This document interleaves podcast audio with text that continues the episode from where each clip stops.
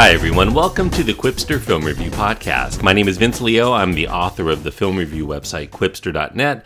I invite you to check out all of my written reviews there anytime at qwipster.net. That's Q W I P S T E R.net. I've been doing film reviews since 1996 you can check them all out there. Also, I want to remind you, and it's kind of appropriate given the film I'm going to be reviewing today, that I mentioned that I do another podcast called Around the World in 80s Movies, where I cover films of the 1980s, including some of the ones that influenced the film that I'm going to be reviewing today. If you haven't figured it out by now, my review is of Ready Player One. It's a science fiction thriller. It's PG 13 rated for sequences of science fiction, action violence, bloody images, some suggestive material, partial nudity, and language. The runtime is 2 hours and 20 minutes. Tye Sheridan is the main star with Ben Mendelsohn, Olivia Cooke, Mark Rylance, Simon Pegg, and others in this film. The director is Steven Spielberg, and the screenplay is credited to Zak Penn and Ernest Cline, Ernie Cline writing the novel. This one's set in the year 2045. An orphaned teenager from Columbus, Ohio. His name's Wade Watts. He lives there seemingly like everyone else around, not working in the upper echelons of a corporation anyway. He lives there in squalor. He lives in a place called the Stacks, which are essentially trailer park homes that are stacked on top of one another. He's there with his aunt and her latest in a long string of abusive boyfriends. As a means of escape from the poverty many, if not most, of the world has taken to spending all of their life, all of their money, into playing this massive multiplayer online role playing game named Oasis. Oasis promises the potential to win great prizes, at least virtual ones anyway, for those who complete tasks in the most rapid fashion. Some players have taken to corporatize their pursuits, including the nefarious IOI, which stands for Innovative Online Industries. It's a corporation led by a douchebag named Nolan Sorrento, who intends not only to fill their coffers with all of that money, but to use Oasis to further squeeze out more dollars from an already impoverished world of players through their own expensive game enhancements, in game advertisements, and a pay to play requirement to this game that just about everyone is already addicted to playing.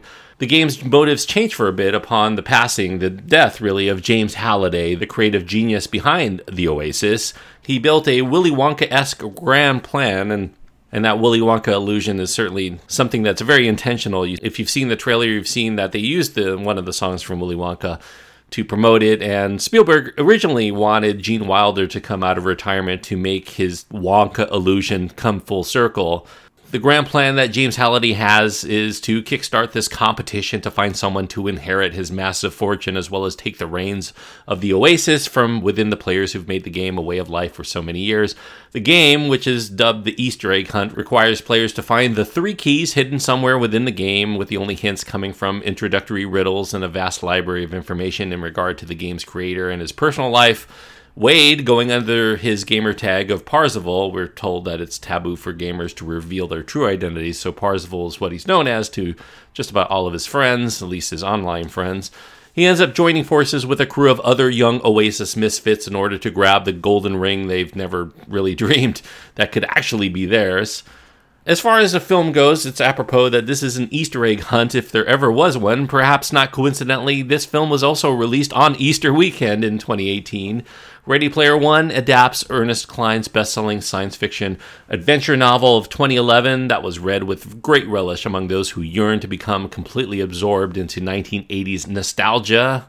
A director known for molding cinema in the 1980s is a serendipitous choice to helm the feature film version here, incorporating nods to some of Spielberg's own produced properties like Back to the Future and Jurassic Park. Ernie Cline is still on board as a co screenwriter, along with veteran comic book property scribe Zak Penn.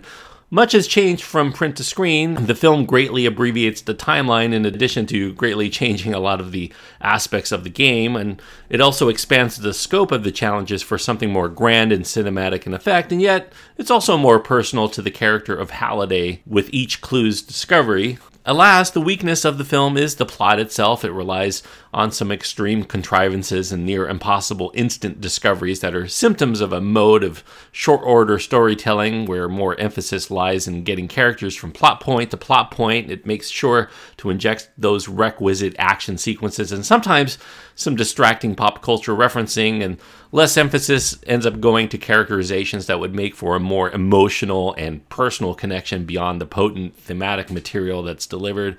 To say Ready Player One is a love letter to everything from the 1980s, it's kind of a misnomer. Maybe the book was a little bit more like that, but this film readily incorporates 1990s properties, including the Iron Giant, most notably. Uh, I mentioned Jurassic Park already. One could also say that it goes right up to this new millennium as well. There are allusions to World of Warcraft, not only the MMORPG nature of the game, but WOW happens to be the protagonist Wade Owen Watts' initials. The O, in, as a middle initial in books and films, also signifies the empty shell of a person inside. Certainly, the character isn't exactly built up beyond his life situation to get us on board. In this film, we root for a poor orphan with big dreams to rule the day over a corporation that isn't afraid to do all manner of evil acts to get control of the biggest cash cow on the planet.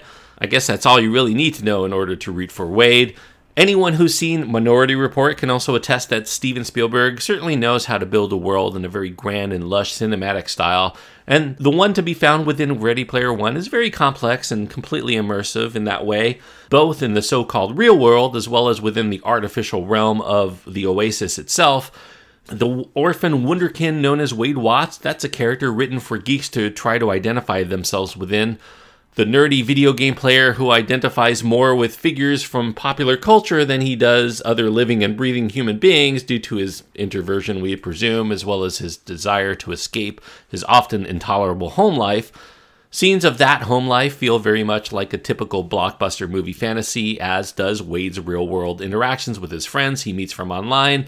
They all pale in comparison to the IOI Corporation's scenes of how business gets done, with the vast and ornate offices substituting for the movie heavy's lair, complete with henchmen and goons, and yet another idealized kick ass female right hand enforcer with a banged haircut in order to provide a foil. If you watched Blade Runner 2049, you can already see this new archetype in cinema. Although I would say this film is not really overtly political, I do think that it was also made during this period in which Spielberg also worked on a film called The Post, which, although that film was not set in the modern day, also used another era in order to comment on the current environment in which we all live despite being a work of fantasy, it's hard to push out thoughts that Spielberg isn't making some sort of connection with his dialogue in terms of the politics of today. The IOI determined that loyalty, and they use that word quite liberally throughout this film, it trumps integrity, and that anyone who isn't blindly loyal is this enemy that needs to be either combated or coerced into compliance morality, ethics, those are obstacles to the ultimate prize, which is to be in control of the rules of the board in this game in which we all play. You can really draw that out to the politics of today, I am sure. Ready Player One is a film that will likely run the gamut of reactions. How much one's entertained by it all is likely going to be determined with how much one will identify with the movie's pervasive illusions and the connections to iconic films and video games of the last few decades. Obviously, with a film with this many Easter eggs for fans of pop culture of their youth, that's going to vary as to its overall effect on you. I will come up front in stating that I grew up as a child and a teenager in the 1980s. I was obsessed with video games, including Atari's Adventure. I loved that game when I was much younger. And yes, I also, like the characters in this film, discovered the infamous Easter egg that lies within the game, although I did that with the help of a magazine that tipped me off to the clues. I was also scared by films like The Shining at a time when I actually found those movies scary, I probably could watch it today without even raising a heartbeat. And I also know what it's like to find escape and comfort in characters of a film or a game, especially at a time in which I and so many others desire, above all else, to have a real life friend. I moved around a lot as a kid. I really didn't have a lot of close friends except for these characters that I came to know in comic books and video games and films and all the other pop culture stuff. So I do readily identify. This is a film that gets me, so I get it. And despite nitpicks as to the length, maybe some inherent navel gazing within the story, the homogenized notions of society, not only in the fake game, but also the real world, and these characters, maybe they're not given enough exploration to feel genuine compassion for as the film plays out. But I feel like the film thematically is about much more than that, and that's why it really resonates with me. It's about what the internet means for geek culture as this connectedness among us who made computers and computer games, our obsession. We all, with this internet, were able to rewrite the new world, this new online world, the way that we saw it, full of comic book characters, those anime iconography, the films, the video games references are all in there to hate this film would be to hate who I once was and deep inside still am.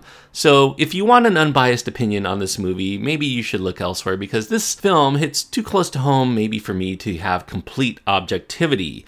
If you've ever understood what it's like to find importance in things that truly have none, which to me is the definition of a geek, to really find a lot of importance into things that really don't have that much, except for the fact that we collectively as geeks seem to think that they do, maybe you'll relate to this film just as much as I do. As somebody who's already listened to a lengthy review on a fictional science fiction action blockbuster, I'm guessing you're already somebody who is so inclined. So I really enjoyed Ready Player One. It gave me a lot to think about and definitely reflects upon not only my life and some of the experiences I've had, but I also enjoyed some of the thematic underpinnings. Even if I feel as a story, it probably has some problems here and there, I think the overall thrust of this film really does work greatly for me, and I do highly recommend it. I'm giving Ready Player One three and a half stars out of four, and three and a half stars on my scale means that I do think that this is a good film and definitely worth going out of your way to see if this sounds of appeal to you. Obviously, a lot of other people are reacting quite differently to this film depending on their life experience, maybe their politics, maybe their expectations, what have you. But for me, I personally really did enjoy the experience, and I do anticipate that I'll greatly enjoy watching it a few more times within the course of the rest of my life. But if you have your own thoughts on this and you want to write to me and let me know what you think of Ready Player One, you can do so. You can find my contact information on my website. That's at qwipster.net, Q W I P S T E R.net. Once again, for more films of the 1980s, if you really thirst for more 1980s references in films, why not go straight to the source to Around the World in 80s Movies? Search for that wherever you're listening to this podcast, and I'm sure you'll find it. Until next time, thanks everyone for listening, and I hope that you enjoy your time anytime you get to go to the movies.